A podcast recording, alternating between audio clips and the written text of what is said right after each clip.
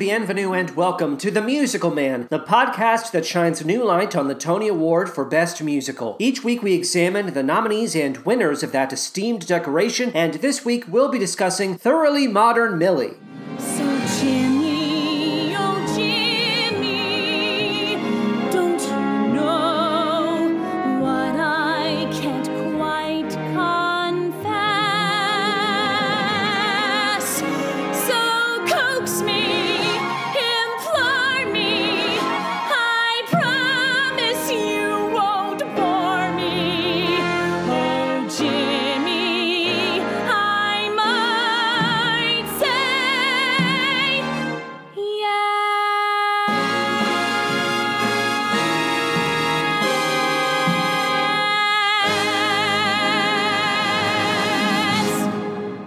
First, how are we doing? I hope this episode of The Musical Man finds you well. We are officially in Act 2 of our main feed coverage. Welcome. I hope that you had a restful intermission. And if you are currently multitasking, if you are listening to the podcast while doing your laundry or cleaning the house, I would suggest taking a moment for yourself to just lay down. Laying down is such an underrated activity. Lay down with the podcast. Why not? That's my advice for you at the top of this episode. I have a few points that I want to make here before we go into the show facts for Thoroughly Modern Millie. I am going to, first of all, say hello to Patty and Benny, our fantastic producers. They are in the booth. We are here in the stage left studio all together. This is an amazing, oh, an amazing moment for the podcast because we are officially, uh, of course, we christened the studio via the Entr'acte episode, which you would have heard just last week. But this is the first show, the first musical that we're talking about in the Stage Left studio, and we are very, very excited. We are recording this episode on my birthday. Yes, I was a baby on October 8th, 1985. Oh, what a day it was. Patty arrived for this very special occasion. She arrived with delicious breakfast sandwiches piping hot from around the corner. Oh my god, biscuits.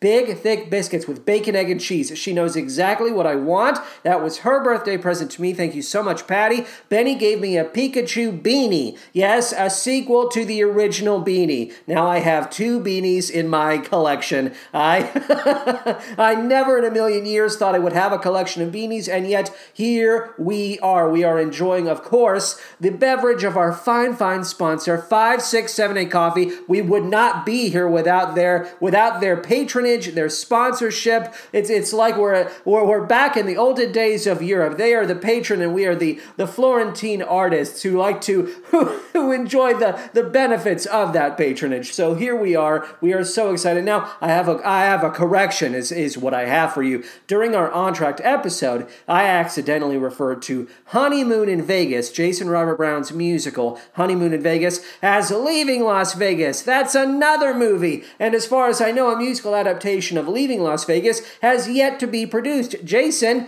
I mean, one can dream, can't we? Oh, can't we, Jason? Who are we as a people if not dreamers? Jason, give us a Leaving Las Vegas musical. I'm not sh- I'm not sure how that would work. But and finally, uh, as I said before, this is the first musical that we are talking about here. I am so proud of us. I am so happy to be doing the 131st official main feed episode. So let's get started. Let's give you that healthy batch of show facts, huh? Show me the show facts. All right, I'm gonna show you. Let's do them. Thoroughly Modern Millie was the 2002 winner of the Tony Award for Best Musical. It opened on April 18th, 2002 at the Marquis Theater and ran for 903 performances. The book is written by Dick Scanlon and Richard Morris. The music, well, we have new music by Jeanine Tesori and new lyrics by Dick Scanlon. We have additional music and lyrics by Sir Arthur Sullivan and W.S. Gilbert, who wrote The Speed Test, James Van Heusen and Sammy Cahn, who wrote the song Thoroughly Modern Millie, Jay Thompson, who wrote Jimmy, Victor Herbert and Rita Johnson Young, who wrote Ah, Sweet Mystery of Life, and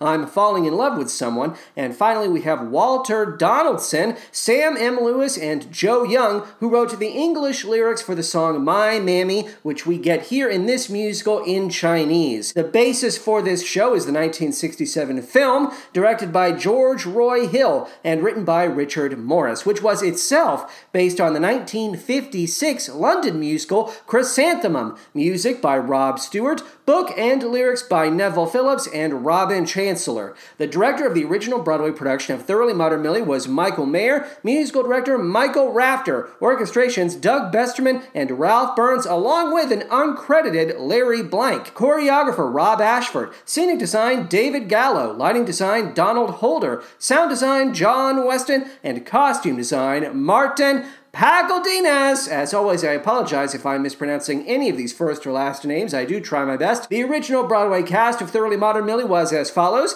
We have Angela Christian, ah, Gavin Creel, the Broadway debut. That's why I say ah, ah, congratulations to Gavin Creel. Sutton Foster, who up until that point had been on Broadway a few times in Les Miserables, Grease, Annie, and The Scarlet Pimpernel. We also have Harriet Harris, whose credits include Addams Family Values, Desperate Housewives, and she, of course, played Bebe on Frasier. We have Francis Jue, Marc Kudisch, Ken Leung, Broadway debut for him. Ah, congratulations. You might know Ken Leung from Star Wars The Force Awakens and the movie Old, the M. Night Shyamalan film Old. We have Anne L. Nathan, Cheryl Lee Ralph, Kate Baldwin, Roxanne Barlow, Catherine Brunell, Joyce Chittick, Julie Connors, David Eggers. David Eggers, that sounds like Dave Eggers. Surely they're not the same person. No, there's no way. No way. Aldrin Gonzalez, Greg Goodbroad, Broadway debut for Greg. Ah, congratulations, Greg. Jessica Grove, Amy Higgins, Joanne M. Hunter, Elisa Klein,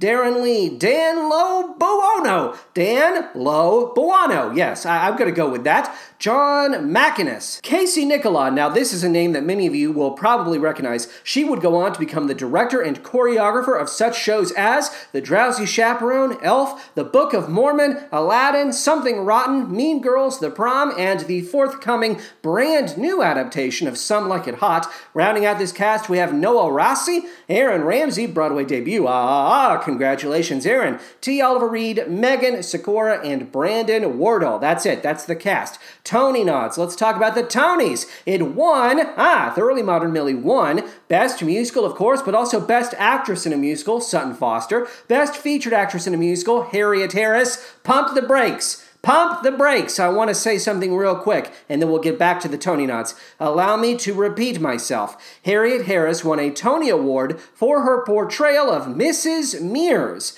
a character we will thoroughly unpack in a moment. If you're not familiar with Mrs. Mears, we will unpack her. Do not worry about that. Harris beat out the following performers that year. Uh, we have Andrea Martin as Aunt Eller in Oklahoma, Judy Kaye as Rosie Mulligan in Mamma Mia, Laura Benanti as Cinderella in Into the Woods, and Spencer Kayden as Little Sally in Urinetown. If you are already familiar with these productions and performances, I'm sure you will agree awarding Harris with a Tony Award was a bizarre and dispiriting choice. Again, we will do our unpacking in a minute. Great job, voters. I'll just say that for the time being. For the record, Harris has appeared in eight Broadway productions in total and has never been nominated for a Tony outside of this one instance, okay? So that's something to keep in mind. Back to the Tony nods. The production also won Best Costume Design, Martin Pakledinaz, Best Choreography, Rob Ashford, and Best Orchestrations, Doug Besterman and Ralph Burns. No mention of Larry Blank. He should have gotten a medallion, huh?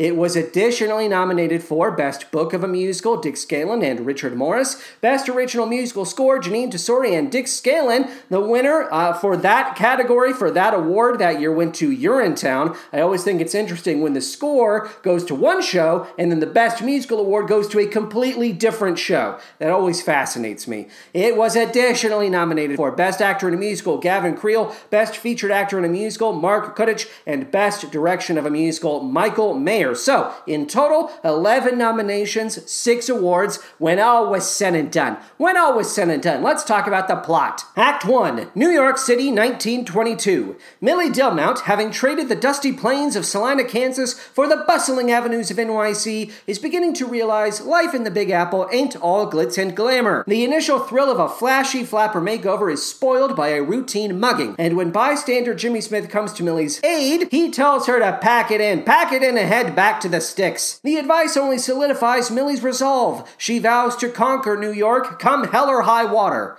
Our heroine moves into the Hotel Priscilla for single women, a shabby institution run by the sinister and enigmatic Mrs. Mears. The single women of the Hotel Priscilla routinely vanish without a trace, and that is precisely because Mrs. Mears is selling them into slavery. The women are shipped to Southeast Asia and into sex slavery. Chinese brothers Ching Ho and Bun Foo play a vital part in this evil endeavor, but only because their sick mother is, oh, all the way back in Hong Kong and cannot afford to move to the States. Ching Ho and Bun Foo need money for their mama, you see, money for mama.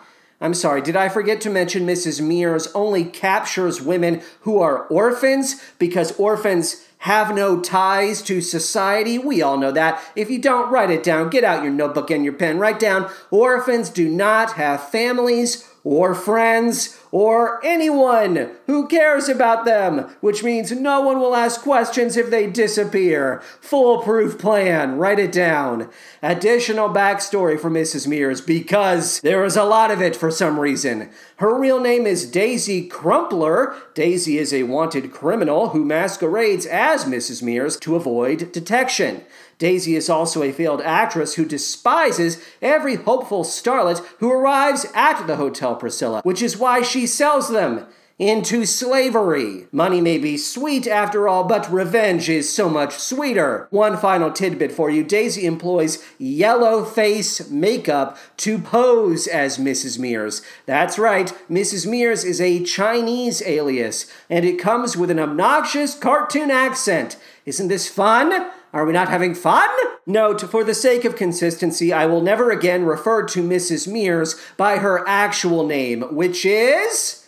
Uh, were you paying attention? Daisy Crumpler. That's correct. Very good. Mrs. Mears promises to toss Millie into the gutter if she cannot pay the rent. You must pay the rent. This is precisely when our heroine meets Dorothy Brown, a high society gal who has chosen to slum it among the proletariat. Dorothy is also, wait for it, an orphan. Uh oh. Millie and Dorothy become fast friends, and when Mrs. Mears learns of Dorothy's orphan status, uh oh, she allows both ladies to remain at the Priscilla. Millie lands a job as a stenographer at Sincere Trust, an insurance company owned by Trevor Graydon III. Our heroine knows all about Graydon, having already studied his thick portfolio of juicy assets, and she is determined to become his wife. Dorothy is overjoyed upon learning of Millie's new gig, and they decide to celebrate with their neighbors from the hotel. What Millie does not realize is that she unwittingly saved her BFF from a terrible fate. Dorothy was mere seconds away from biting into a tainted apple gifted to her by Ching Ho. The apple had drugs injected into it. Drugs! This is a comedy. Mrs. Mears is predictably furious, while Ching Ho finds himself steeped in guilt. How could he possibly sell Dorothy into slavery? Dorothy is the girl of his dreams. He fell in love with her at first sight. That feeling when, am I right? The problem with wanting to get plastered in 1922 is that alcohol is prohibited, which leaves Millie and the girls in a pickle. Where's a gin joint when you really need one? Thankfully, Jimmy appears to save the day and he leads them to a popular speakeasy. Millie finds herself growing closer to Jimmy moments before the cops arrive. It's a raid. The ingenues are unceremoniously tossed into jail cells. Despite his better judgment, Jimmy admits to himself that he has fallen in love with our heroine. He invites Millie to a penthouse party where they are positively dazzled by their host, the fabulously rich and resplendent Muzzy Van Hossmere. The fizzy fun of the festivities are thrown into disarray when Millie reminds Jimmy of her plan to marry Graydon. She's already told him about this once. She tells him again, I'm going to marry my boss, Jimmy. An argument ensues. Millie accuses Jimmy of being nothing more than a penniless, shiftless womanizer, an accusation Jimmy counters with a kiss. Jimmy flees the scene, leaving Millie in a state of rapture. Wonder of wonders, miracle of miracles, she loves Jimmy in return. But upon returning to the Priscilla, our heroine is devastated to find Jimmy sneaking out of Dorothy's room. Betrayal! Mendacity! What will become of poor Millie Dillmount? Act 2. Millie announces to her coworkers that she is officially over Jimmy. Now more than ever, she is dead set on marrying her boss, but when Graydon meets Dorothy, they fall for each other at first sight. Damn it! Jimmy sneaks into sincere trust through a window and asks Millie for a dinner date. Does Millie, uh, does she question, uh, Jimmy's motives? Yes. Does, uh, Millie agree to, uh, have dinner? Yes. Fish gotta, they gotta swim. Birds, uh, they gotta fly, and girls, uh, they gotta eat. Meanwhile, Mrs. Mears continues to pursue little orphan Dorothy. I'll get you, my pretty, and I'll sell you into slavery too. Ching Ho protests, declaring that he loves Dorothy and would never harm her. But when Mrs. Mears reminds her minions, Banana, of their poor mother back in Hong Kong, the brothers defer to her wishes. Yes, Mrs. Mears. Right away, Mrs. Mears. Millie continues to wrestle with her feelings for Jimmy. She confesses to Muzzy that having come from nothing, she always dreamed of marrying for money. Muzzy sets Millie straight with a tale from her past. Once upon a time, Muzzy fell for an unassuming young man who gave her a brooch made of green glass. Muzzy married this man and went on to discover the brooch was, in point of fact, made of real live emeralds. Her beau had been a millionaire the whole time. The lesson seems to be that one should marry for love, not money, because money can always come uh, later or something, I don't know. Regardless, Millie vows to hitch her wagon to old Jimmy. Jimmy and Millie stumble upon a shit faced Graydon, who glumly admits to having been stood up by Dorothy. Mrs. Mears told Graydon that Dorothy recently checked out of the Priscilla, a claim that arouses Millie's suspicions. Huh, Dorothy is an orphan, as were all of the other women who checked out of the hotel without saying goodbye. What in the world is going on here? Millie, Jimmy, and Graydon convince Muzzy to pose as an orphan and rent a room at the Priscilla. The plan goes off without a hitch. Uh, Muzzy is kidnapped, but they save Muzzy, and Mrs. Mears is arrested for her uh, misdeeds. and what's this? Ching Ho rescued Dorothy, and they are now a starry eyed couple. Yeah, sorry, Graydon. Nothing like narrowly escaping the horrors of slavery to push you into the arms of a man, even if that man happens to be the man who tried to sell you into slavery in the first place. That feeling when, am I right? Jimmy proposes to Millie and she happily accepts. Upon doing so, she's flabbergasted to learn Jimmy Smith is none other than Herbert J. Van Hossmere III, stepson to Muzzy Van Hossmere. What's more, Dorothy Brown is actually Dorothy Carnegie Mellon Vanderbilt Van Hossmere, stepdaughter to Muzzy and sister to Jimmy. As it turns out, Muzzy sent her children into the world with false personas and $25 to their name so they could fall in love with real salt of the earth types. Bun Foo lands a job as Graydon's latest stenographer, and in a post show coda, he and Ching Ho are reunited with their mother. Mama, Mama, you sailed across the sea on the backs of women we sold into slavery, Mama. Our hands will never be clean, Mama, Mama. And so our plot summary comes to an end. But regarding Mrs. Mears and the subject of Yellowface, allow me to just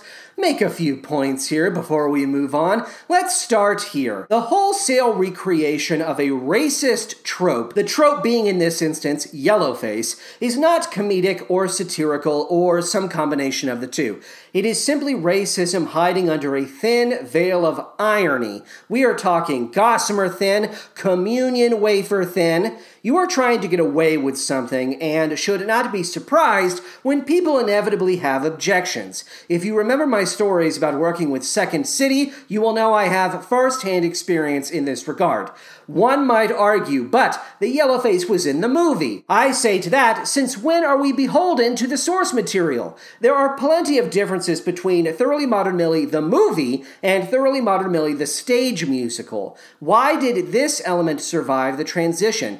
What if the movie had featured blackface instead of yellowface? Would we have put blackface on stage? Of course not. So why yellowface? What is it about Asian identities that makes them easier to lampoon? easier to throw under the bus. One might argue, but this is all meant to be funny and farcical. The character of Mrs. Mears is a despicable fool. The fact that we are meant to laugh at Mrs. Mears does not matter to me, especially when there wasn't a single person of Asian descent on Millie's writing or production team. Do me a favor, call me when you have more than zero people of color in positions of power.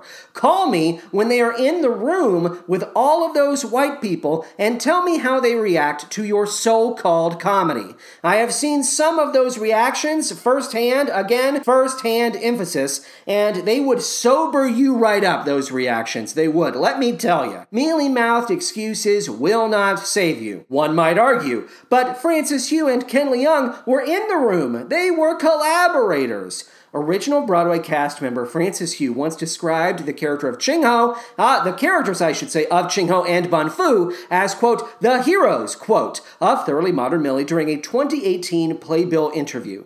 And though I am inclined to give Francis the benefit of the doubt, I cannot help but think of the women Ching Ho and Bun Foo did not save, those who were successfully sold into slavery and never heard from again. Methinks those women would not describe Ching Ho and Bun Foo as heroes. This is a comedy, for God's sake. Why am I being made to think of women dying in flop houses? One might argue, oh, Pooh and Posh, you're taking all of this too seriously. You're right, I concede. We should not examine works of art too closely. It's unfair. The viewer is, after all, nothing more than a slack jawed neutral party, a drainage system through which the art simply passes. Art is nothing more than coral pink chicken sludge, a slurry of sorts that goes in one end and comes out the other. No need to consider where it comes from or what it's doing to you. If anyone thinks I'm being hard on this show, they had better steel themselves for my thoughts on MJ. I hope we eventually see the Encore's revival of Millie that was initially scheduled for 2020 before the pandemic, of course, put everything on ice. Said revival would have featured a newly revised book by Chinese playwright Lauren Yee,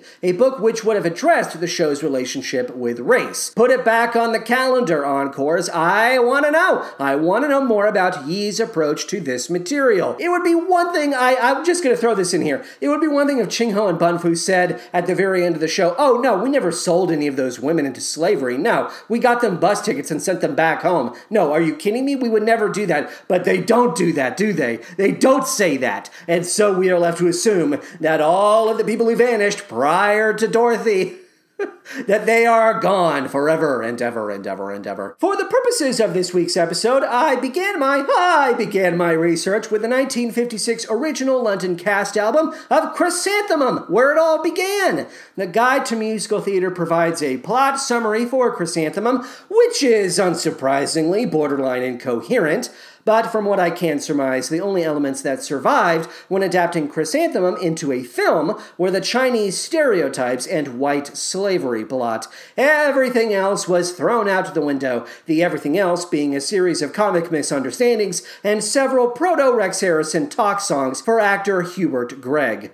The score is pure foam and froth, no more than bubbles that pop and vanish within the air, but my time with it did not feel misspent. I then went on to watch the 1967 motion picture, Thoroughly Modern Millie. The pancake makeup, if I can start here, the pancake makeup con job they pulled on the women in this movie is a disgrace. Julie Andrews, Mary Tyler Moore, and Carol Channing are reliably delightful. Ah, but the movie is more of a distraction than true entertainment. The second half is especially slow. It's a bit of a slog. It's really only half of an original musical, all told, all things considered, with the other half taken up by old timer tunes like Baby Face and Jazz Baby, Baby This, Baby That. Baby, write a new song, why don't you, huh? I know I've already made quite the meal out of this point, but it blows my mind how Thoroughly Modern Millie the movie and Thoroughly Modern Millie the stage musical were separated by nearly four decades of time. And everyone involved with the latter was like, well, we have to keep Mrs. Mears and the yellow face and the white slavery. That stuff is non negotiable. It's too funny. This is the hill we die on. If anything, we are going to beef up Mrs. Mears' character and make her more transparently racist. We're doubling down, Jerry. Doubling down. I mean, when you consider Jennifer Jones in Love is a Many Splendored Thing, Mickey Rooney in Breakfast at Tiffany's, Marlon Brando in The Tea House of the August Moon, Jonathan Pryce in Miss Saigon, Beatrice Lillie and Harriet Harris in two separate incarnations of thoroughly modern Millie, this cottage industry of people pretending to be Asian fools, villains, and martyrs for the sake of laughs and awards. P.S. The characters who would become Ching Ho and Bun Foo for the purposes of the stage musical are simply known as Oriental Number One and Number Two in the 1967 film. They are played by none other than Pat Morita and Jack Soo, who deserved better. Ching Ho and Dorothy do not fall in love in the movie. Instead, Ching Ho simply wants to rape Dorothy when she's passed out in an opium den. Hashtag belly laughs. PPS, Carol Channing bursts out of a cannon and screams raspberries, and that's worth quite a few points in my book. Raspberries tomorrow and raspberries yesterday, but never raspberries today. I also listened to the 2002 original Broadway cast album of Thoroughly Modern Millie, and I watched the 2002 Tony Awards performance of Forget About the Boy and Thoroughly Modern Millie. I finished my research with a viewing of the bootleg recording of the full Broadway show that's available on YouTube. Date unspecified, don't know what performance that was. Having seen said bootleg recording, I can confidently assert none of the material involving Mrs. Mears is funny. It creaks and groans like an old battleship, and the laughs feel perfunctory,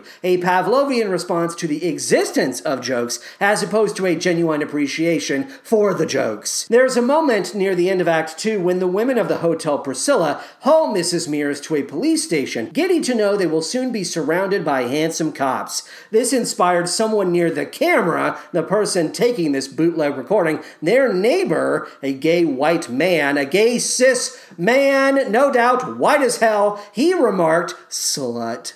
That was his comment, his Mystery Science Theater style commentary. Less than a minute later, an actor said the phrase circle line, and this same jackass whispered, circle jerk. Circle line. Oh, circle jerk. Fuck off, asshat. Shut up. It is now time to begin our deconstruction of the score for Thoroughly Modern Millie, and we will begin with the, ah, not the opening number technically, but the title number. Yes, Thoroughly Modern Millie, Patty Benny. Let's cue that up, if you please. There are those, there are those, I suppose, I suppose, think we're mad,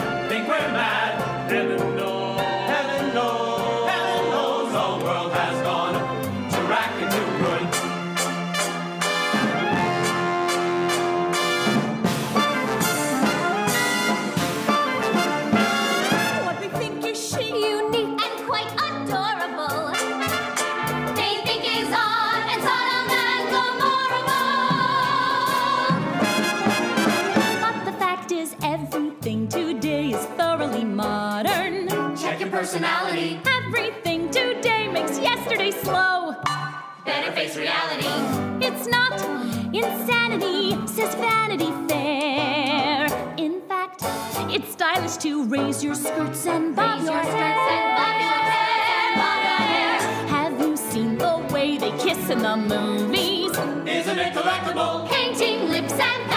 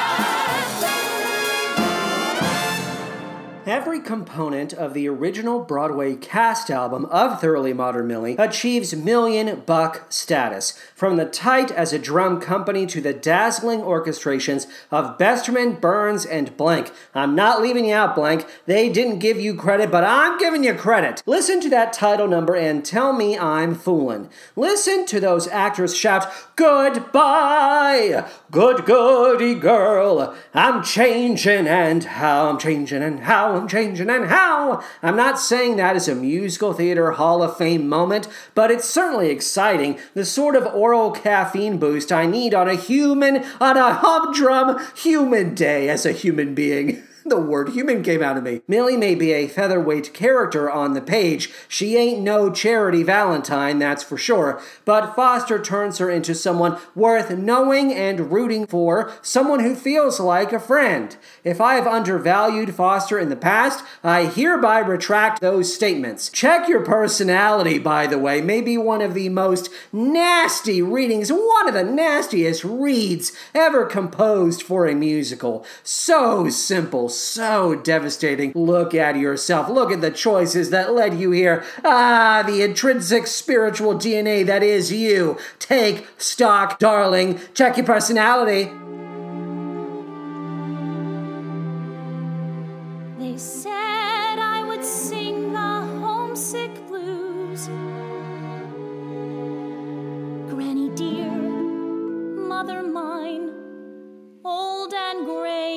29.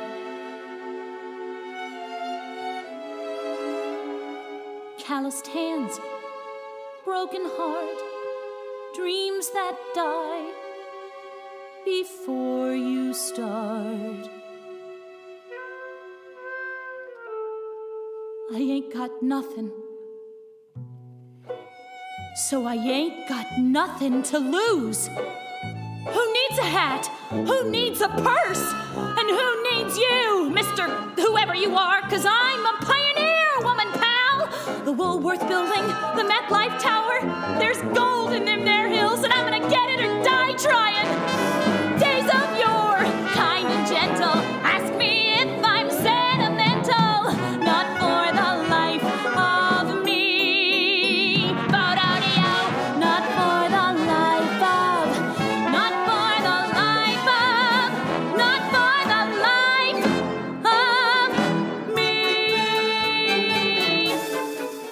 first reprise of Not For the Life of Me hits me a little harder than the initial rendition, which I ascribe to Foster's reading of Calloused Hands, Broken Heart, Dreams That Die Before You Start. She's putting a, a hefty amount of sorrow into those lyrics. It's quite effective. Lyrics that are, I should say, substantially better than Gotta Be More Than an Old Ghost Town Where the Ghost Ain't Even Dead, quote unquote. That's always been a head scratcher for me. I don't think that really works. The ghost isn't dead? I suppose people can float through their lives as if they were already dead. I mean, I get it, I do, but the wording is, it's a little clumsy. We're sort of stumbling there. We're stumbling.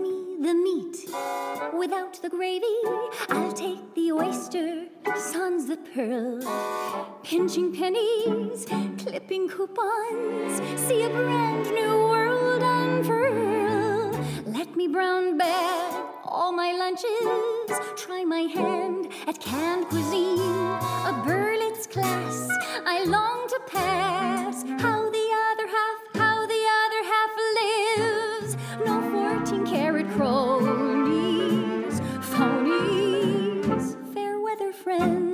I want an on the dole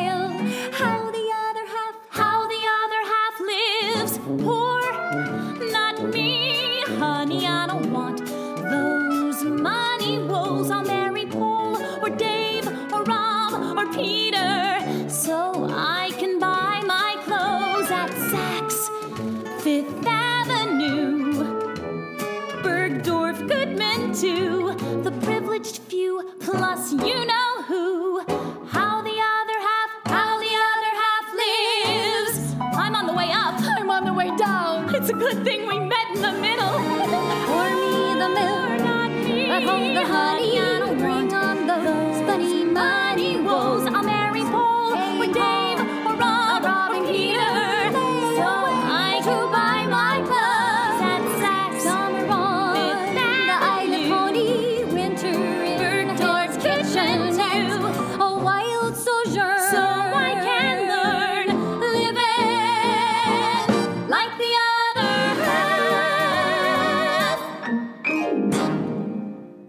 That was a little bit of how the other half lives for you. Who doesn't enjoy characters who complement each other musically? The soft fusion of monologues that results in a perfectly harmonious duet.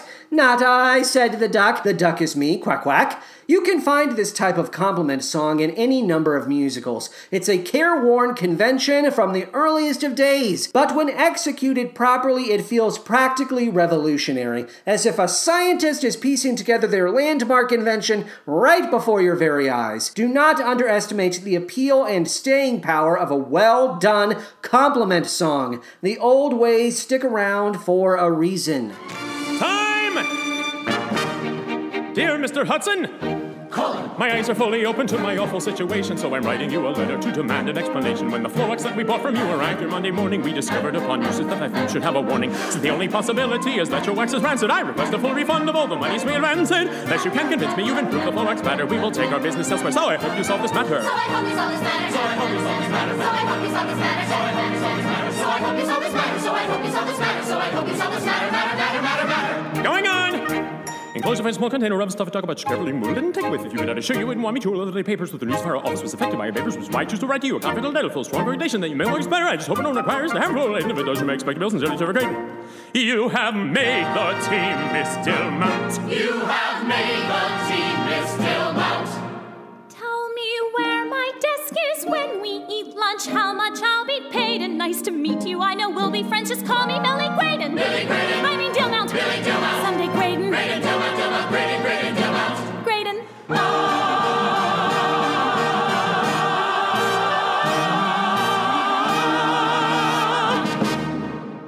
A series of rapid fire observations regarding the speed test. I want to sink my incisors, my molars, into the red velvet voice of Marc Kudisch.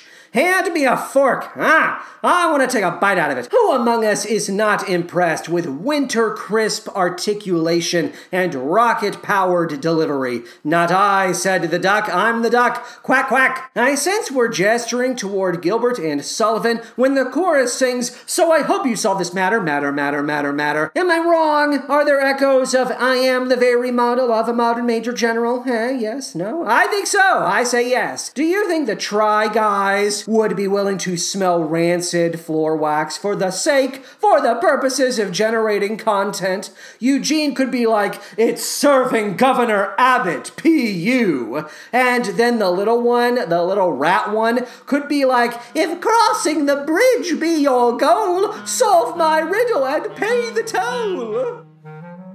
They don't know my flair for the dramatic. Not a clue the talent I possess. Pretty girls, but not much in the attic. Face to face with genius, and they never guess.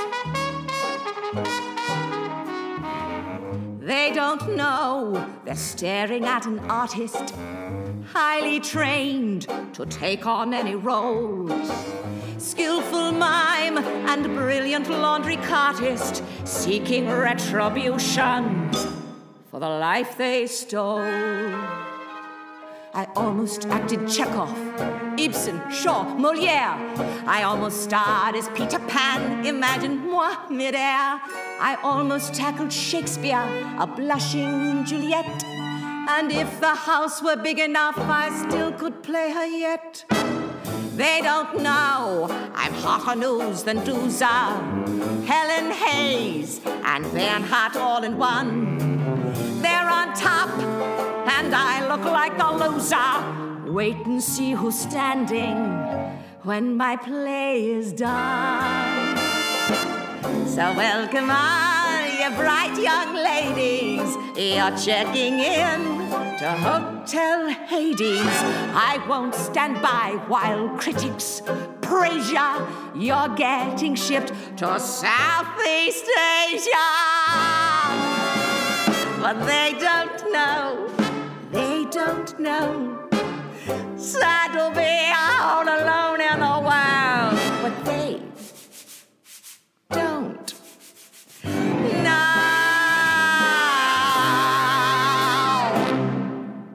doled out a healthy sum of well earned praise, I find it is time to pivot. The pivot was always coming, and now the time for pivoting has finally arrived. Turning, turning, as Harold would say. Let's talk about They Don't Know, and let us do it frankly. This is supposed to, this, this is supposed to be the song and the performance that earned Harriet Harris a Tony? My brothers and sisters in Christ, I do not hear it. As a villain song, I find it to be calorically deficient and devoid of flavor, and Harris ain't exactly spinning the straw into gold. So, what was the appeal, I ask? What precisely cast a spell on hundreds of voters? I find myself stumbling through a fog of confusion.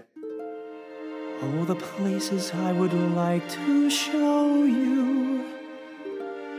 Although I hardly know you, I've a funny feeling we make a perfect pair. Famous sights I wanna see you seeing. The nights of you and me, me, you, we. Wait a minute, just a minute. No, no, no, no. I'm a Joe with just one aim. Every night to date a different dame. Call each one of them the same pet name. Hey, baby. In a row, I have my ducks. Loads of gals to give me loads of yucks. Leave the coo into the other clucks. I don't mean maybe. Got it good. What do I need with love? Always practice what I preach. Keep temptation out of easy reach. Stick to dolls who wash their hair in bleach. I'm happy. Come and go the way I choose. Never gonna sing the tie down blues. Other guys who kill to fill my shoes. No wing clipped, sappy. Got it good. What do I need with love? That was a near miss. Talk about a close shave. Flirted with disaster. There must be someone up there watching over me. Talk about a four leaf clover me. Peter Rabbit's missing footsie means I roll without a tootsie. Got it good. What do I need with love? I got it good. What do I need with love? Benny, do we have a calculator? Can we break out a calculator and run the numbers on what do I need with love? Because I'm pretty sure 5 million, around 5 million twinks have used it as audition material. And my advice to those twinks would be to not use this as audition material. Gavin Creel's vocal cords are made out of bright, white hot silver, and no one should force a comparison between his voice and their own. Don't do that to yourself. Gavin solidifies his star status with the delivery of, Oh, the places I would like to show you, although I hardly know you. Spaghetti and meatballs is what that is, and I am fucking hungry for it. Is Creel in the Cream Pie Cutie Club, my collection of Broadway and West End actors who are allowed to throw me onto my back and turn me into a cream pie? No, because I am, if nothing else, a mass of contradictions. You never know when I'm gonna zag. Ha ha! Step right up to Treasure Isle. Every inch of it a sky high mile. Fairy tale land only in New York. Hey, castle want the moon and nothing less. Work for years, then overnight success. I know firsthand only in New York. Each day it's free admission your sights all the way upstream. Off you go, for you know that cream will rise.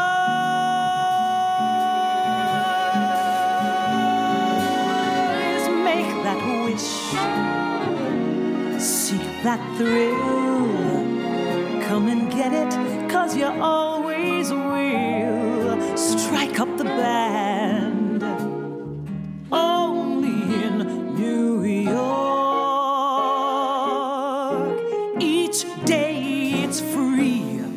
Admission to those who dream. You set your sights all the way upstream. Off you go, for you know that cream will rise, rise now, improve and. It's ever changing, yet it's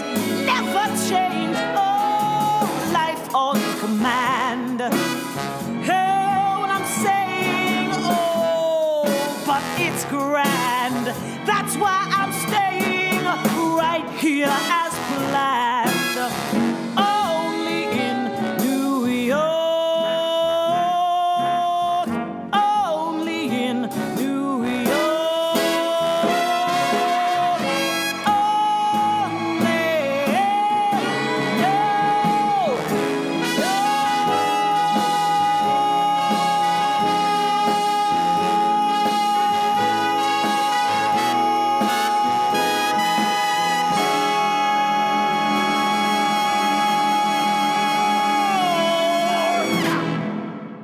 In a perfect world, the decision to cast Sheryl Lee Ralph as Muzzy would not arouse skepticism or cynicism within me. I don't want to feel those feelings. Those are not fun feelings.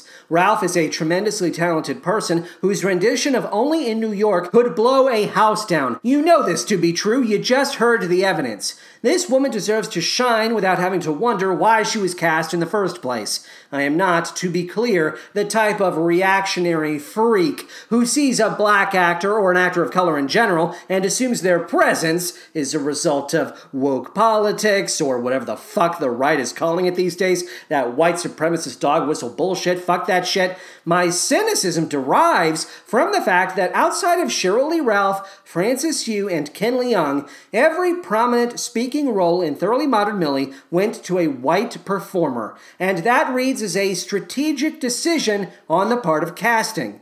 I firmly believe no actors of color were considered for the roles of Millie, Jimmy, Dorothy, or Graydon, at least not seriously. They are the ingenues at the center of the piece, and there has always been a strong bias at play when it comes to casting ingenues. We could see a non white Millie on Broadway today, but in 2002, no, I don't think it was ever going to happen. White faces and voices were always going to be what anchored the original production of this show.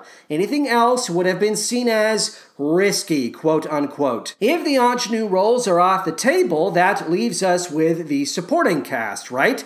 Ching Ho and Bun Foo are explicitly Chinese, and Mrs. Mears is a white woman masquerading as Chinese. There's no wiggle room there as far as the script is concerned, so the only character we have left is Muzzy. And when you narrow it down like that, when you only allow for open casting in relation to a single part, that's when I cry foul. That's when I assume you're only interested in using black women as temporary showstoppers before relegating them to the sidelines. Performers of color should not be relegated to salt to taste status. It's insulting. I mean, for crying out loud, did Miss Flannery need to be white? Miss Flannery, the woman in charge of staffing at Sincere Trust, who pops off a couple of jokes and has a tap solo. We needed a white woman to play that part? Come on already. And another thing, I don't appreciate how thoroughly Modern Millie the stage musical appears to fixate on Muzzy's role as Jimmy and Dorothy's stepmother. I understand this is a plot point carried over from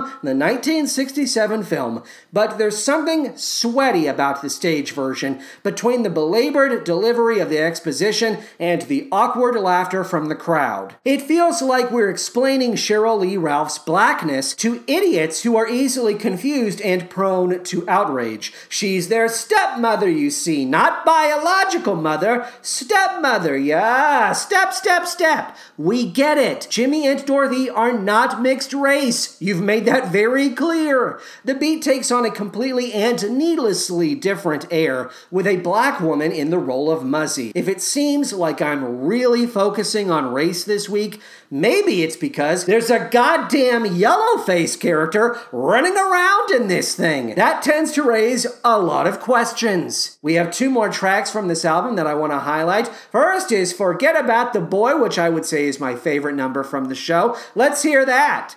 No canary in a cage for me. This canary's ready to fly free. Cut the cord. That a man I once adored? He's nothing but an albatross, no great loss, double crosser. Forget about the boy, pull the plug. Ain't he the one who pulled the rug? He's lower than an alley cat, dirty rat, and I fled her. Forget about the boy,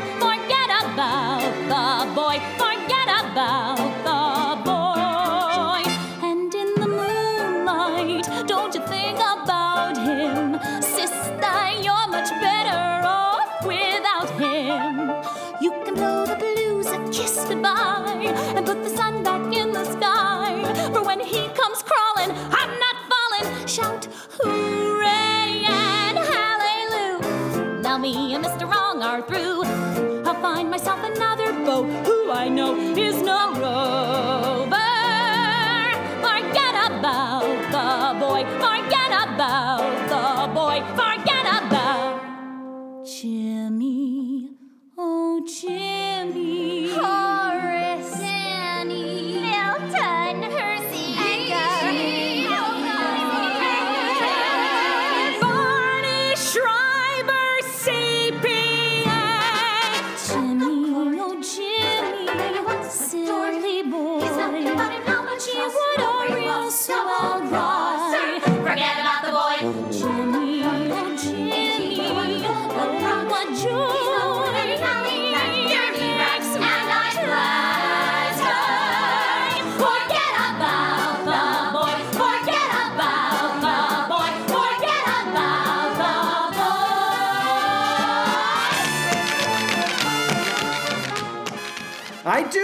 do get a kick out of Forget About the Boy. It's so much fun. It has this nice combination of big fuck you energy, fuck you, fuck you, fuck you men, and it's slathered with 10 gallons of razzmatazz. It's a combination of fuck you and razzmatazz. Fuck you, razzmatazz. It's great. And the final track that we want to highlight from this album, I don't have anything to say about it. I just think Sutton Foster's doing a great job. Ah, during her performance of Gimme Gimme. Let's hear Gimme. Gimme, gimme.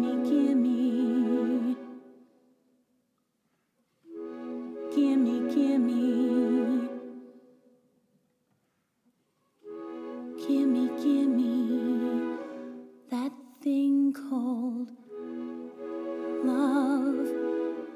I want it. Gimme, gimme. That thing called love. I need it. Highs and lows, tears and laughter. Gimme happy ever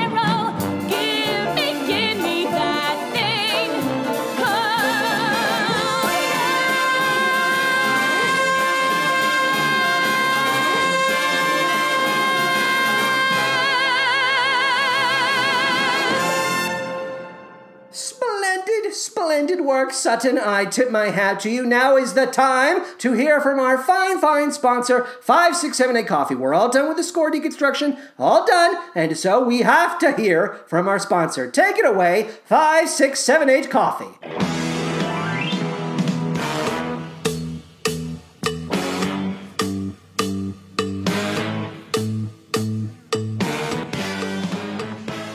Oh, oh, oh. Welcome, welcome. Oh, a pleasure to make your acquaintance.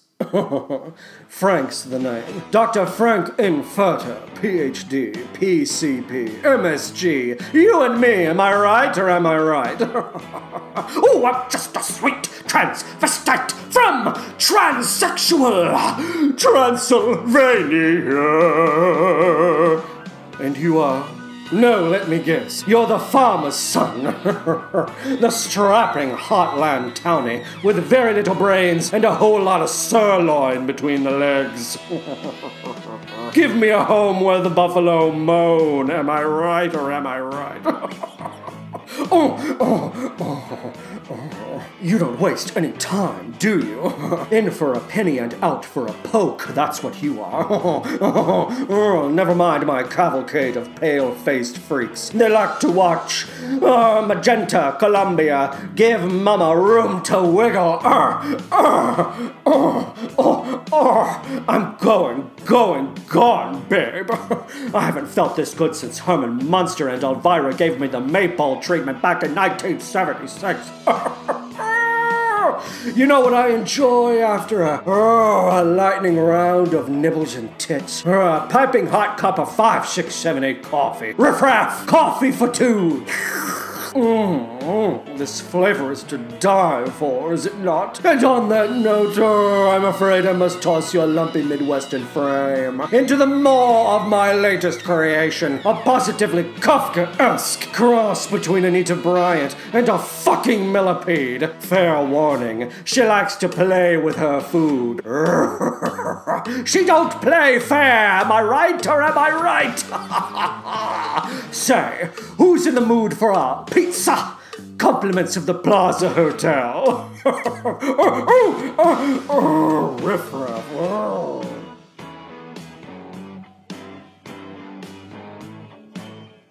Final thoughts regarding thoroughly modern Millie. Millie may have its bountiful share of bops, but the show will never soar so long as the yellow face and white slavery thorns remain in its paw. Is there a mouse in the house? We need to remove these enormous thorns. Ah, catch of the day. This may also be a case where I like the performers and what they're doing with the material more than the material itself, but I don't know if we have a full ragtime scenario on our hands here. No need to go that far, I don't think, though. You never know how my mood will change. You never know when I'm gonna zig, baby. Now, as a reminder, Thoroughly Modern Millie was the winner of the 2002 Tony Award for Best Musical. The additional nominees that season were Mamma Mia, Sweet Smell of Success, and former subject of the podcast, You're in Urinetown. And so we come to the $1 million question Did Thoroughly Modern Millie deserve to win the Tony Award for Best Musical in 2002? No.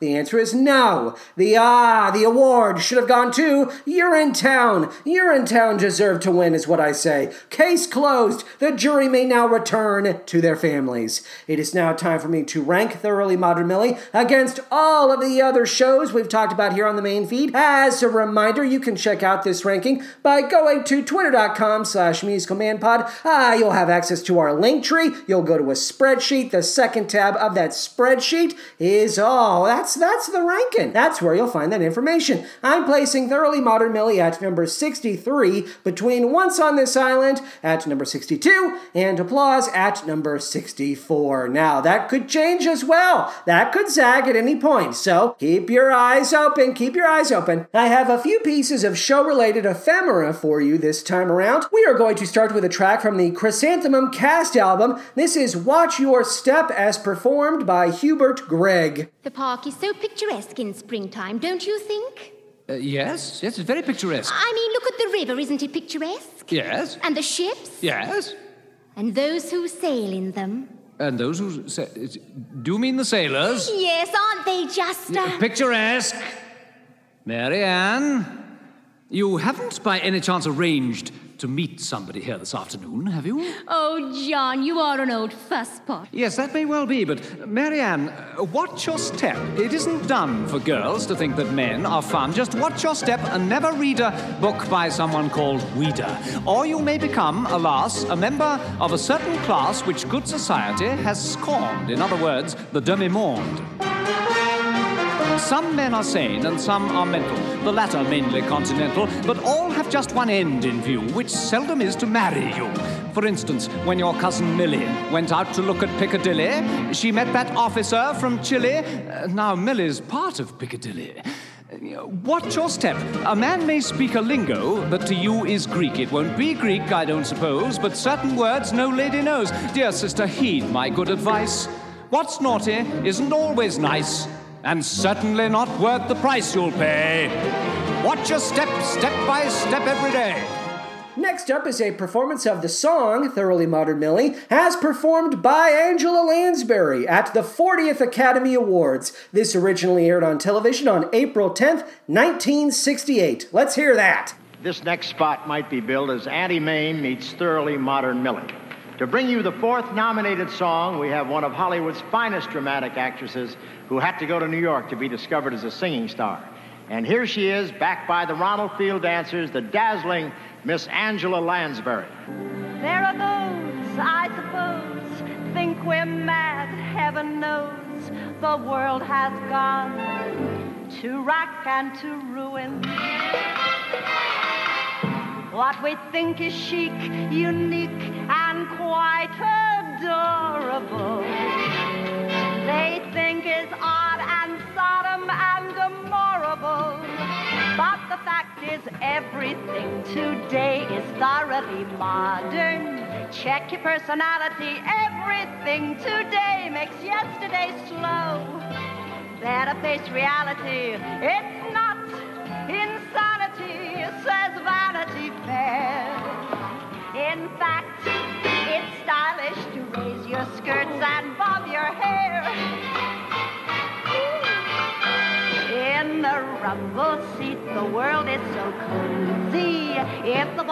Is and the tango dance they wouldn't allow.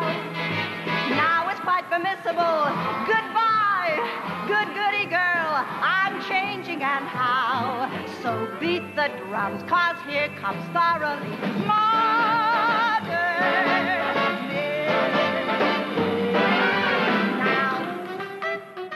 Modern Millie, the movie, was up for seven Oscars back in 1968, including Best Song, and Elmer Bernstein ultimately walked away with the award for Best Original Score. There were four additional nominees for Best Song back in that time, back in the day, and they made for a wild bunch of bedfellows. I want to hear clips from all of them, so let's begin with Terry Gilkyson's The Bare Necessities from Walt Disney's The Jungle Book. Wherever I wander, wherever I roam, I couldn't be found off my big home. The bees are buzzing in the tree to make some honey just for me. When you look under the rocks and plants and take a glance at the fancy ants, then maybe try a few. The bare necessities of life will come to you. They'll come to you. Let's follow that up with Quincy Jones and Bob Russell's The Eyes of Love from the film Banning. If you could only see me through the eyes of love, a look so soft and dreamy fills the eyes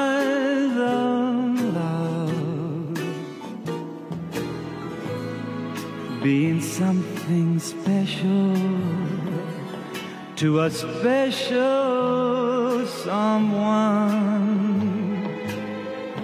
Darling, once it glimmers, you can't hide it from one. Next up, Burt Bacharach and Hal David's The Look of Love from Casino Royale. The look is in your eyes. A look your smile can't disguise. The look of love. It's saying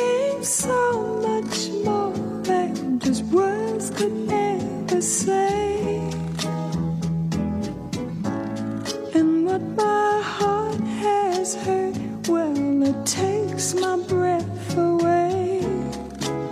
I can hardly wait to hold you, feel my arms around you. How long I have waited, waited just to love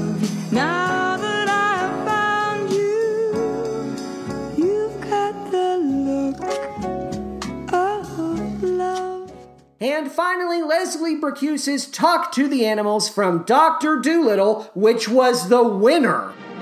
And if you just stop to think a bit, there's no doubt of it. I shall win a place in history. I can walk with the animals, talk with the animals, grunt and squeak and squawk with the animals.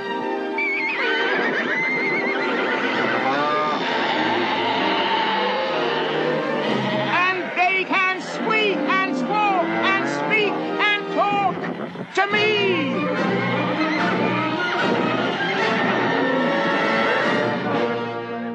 Bad winner, am I right? The Look of Love was right there. What a great song. That should have won. Under normal circumstances, this is the point in the show where we determine what we are going to discuss in the next episode. We do that normally under normal circumstances by taking a ride on the musical carousel. But we have a brand new $10 a month patron by the name of Helena, and as a $10 a month patron, they are entitled to make that selection for us. I don't know if it's Helena or Helena. Reach out to me, let me know if I got it right the first time or if I need to be corrected. So, Helena's selection, we're going to go with Helena for right now. Their selection is the 2011 winner of the Tony Award for Best Musical. It ran for, it is currently running, I should say, on Broadway, and as of September 11th, 2022, it had logged 4,103 performances. That show is none other than The Book of Mormon. Yes, it's true. So next week, that's going to be our subject, The Book of Mormon. Thank you so much, Helena, for becoming a patron. Let's talk about what it means to be a patron. Go to patreon.com slash musicalmanpod to find out how you can support the show financially. As a reminder, 100% of every monthly payout is donated to the Planned Parenthood Action Fund. We previously were giving all of our money to the Okra Project, but we have since shifted our focus. We're going to be giving to the Planned Parenthood Action Fund for the remainder of our main feed coverage. We're not changing it up moving forward. This is our sole point of focus. We do not keep any of the money that we generate through Patreon for ourselves, so just keep that in mind. You can donate one, three, five, or ten dollars a month. As a one dollar a month patron, you get Monday early access to all of these main feed episodes. You'll get them on Monday. Everyone else will have to wait until Wednesday. What a fun little trick for you. What a fun thing for you. You'll get a verbal shout out each and every week. Thank you so much for donating at least $1 a month. Caroline, who is, uh, uh, we have another new patron. Caroline, thank you so much. Thank you, Helena. Helena? Helena, I don't know. Greg, Andy, Elizabeth, Aaron, Jason, Jack, Vitor, Sydney, Katie, Elena, Anton Ross, HJG, Jared, Eli, David, Dave, Christopher, Neil, Brian, Robin, Liz, Carrie, Manny, Jonathan, Marquez, Rob, Shauna, Shiante, Roberto, Jordan, Ashley, Chris, JC, Jenna, Aaron, Lily, Haley, Brandon, Brad, Matt, Zach, and Marisol. As a $1 a month patron, you will also get 18 bonus episodes. These episodes cover the following subjects the 73rd Annual Tony Awards, the trailer for the film Cats, The Little Mermaid Live, a full review of the film Cats, Emma at Chicago Shakespeare Theater, Take Me to the World, a Sondheim 90th birthday celebration, Hamilton via Disney Plus, Documentary Now, original cast album, Co op, John Mulaney and the Sack Lunch Bunch, Jingle Jangle, A Christmas Journey, Dolly Parton's Christmas on the Square, Arlo the Alligator Boy, a review of the trailer for Steven Spielberg's West Side Story, Vivo, the Tony Awards present Broadway's Back, Diana, Annie Live, and our latest bonus episode, which came out during our intermission period, The Notebook at Chicago Shakespeare Theater. We're not done with this tier yet. You also get season one, that's 12 episodes of Radio Boy, a series for which I check in with myself via the non musical theater songs that make me feel more like myself. And you also get the first 12 episodes of M3, the movie musical man, a series for which we watch trilogies of movie musicals that are tied by a common theme. That series is coming back, back to the Patreon feed October 26th, okay? Our brand new episode will be known as the Yeehaw Trilogy. That's our theme. Yeehaw! We're going to be talking about the Harvey Girls from 1946, Calamity Jane from 1953, and Seven Brides for Seven Brothers from 1954. Uh, yeah, there we go. If you donate $3 a month via Patreon, you get everything I've already described, plus a musical shout out in the style of a character, actor, or composer of your choosing. You get all 10 episodes of Wildcats Everywhere, a series dedicated to Disney's high school musical franchise. Thank you very much. You also get a special one off bit of podcasting all about the one and only season of Julie and the Phantoms. And coming March 2023, our $3 a month patrons can expect a brand new eight episode bi weekly series. We're not going to tell you anything about it just yet. It's still in the making, okay? But I assure you, starting March of next year, $3 a month patrons are going to get their own brand new series. Yeah? It's been a while. Wildcats Everywhere, that was a long time ago. You deserve a brand new series and you're going to get it. $5 a month gets you everything I've already described. Plus, you get to stop the musical carousel and determine what show I discuss on the podcast. That's what Helena got to do. She got to pick the Book of Mormon. You also get seasons one and two, that's 24 episodes of All I Ask of You, an advice show hosted by the Phantom of the Opera. You get all 14 episodes in our Broadway in Chicago review series, as well as volumes one through five of Shout About It. Those are collections of 5, 6, 7, 8 coffee ads and musical shoutouts from the first 125 episodes of the podcast, if you can believe it. And finally, if you choose to become a $10 a month patron, you get everything I've already described, plus exclusive announcements regarding future subjects of the main feed. Season 1, that's 12 episodes of The Snub Club, a series dedicated to musicals that were not nominated for the Tony Award for Best Musical. And you get 12 episodes of Turn It Off, a series dedicated to off Broadway musicals. We have covered so much ground via the Patreon feed, it's ridiculous, and we have so much more for you in the future. If you're listening to the show via Apple Podcasts or Podchaser, take a moment to write a five star review if you please. You can stream the show via Spotify, Stitcher, Audible, or musicalmanpod.podbean.com. It's your choice. Follow us on Twitter at musicalmanpod and email me at musicalmanpod at gmail.com. I love an email. Write me an email. Thanks as always to Patty and Benny in the booth. That's right, they're back in the booth. It feels so good to say that. Alex Green for our beautiful logo, and Zach Little for our fabulous intro and outro music. Ah, ah, you know what that sound means. Yes, just when the fun is starting comes the time for parting. Oh well, we'll catch up some other time, specifically on the next episode of The Musical Man. So long, farewell, off Wiedersehen, and good night.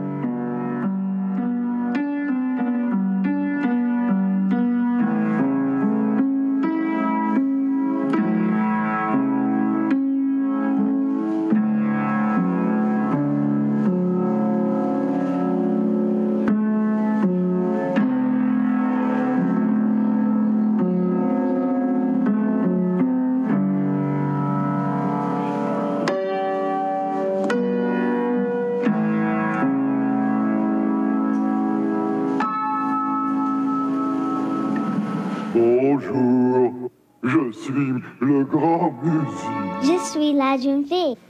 Yes, that's French they're speaking. And no, these children aren't French. They're American. And they've acquired their amazing new language skills from Muzzy. Raspberry! My God, it's Muzzy.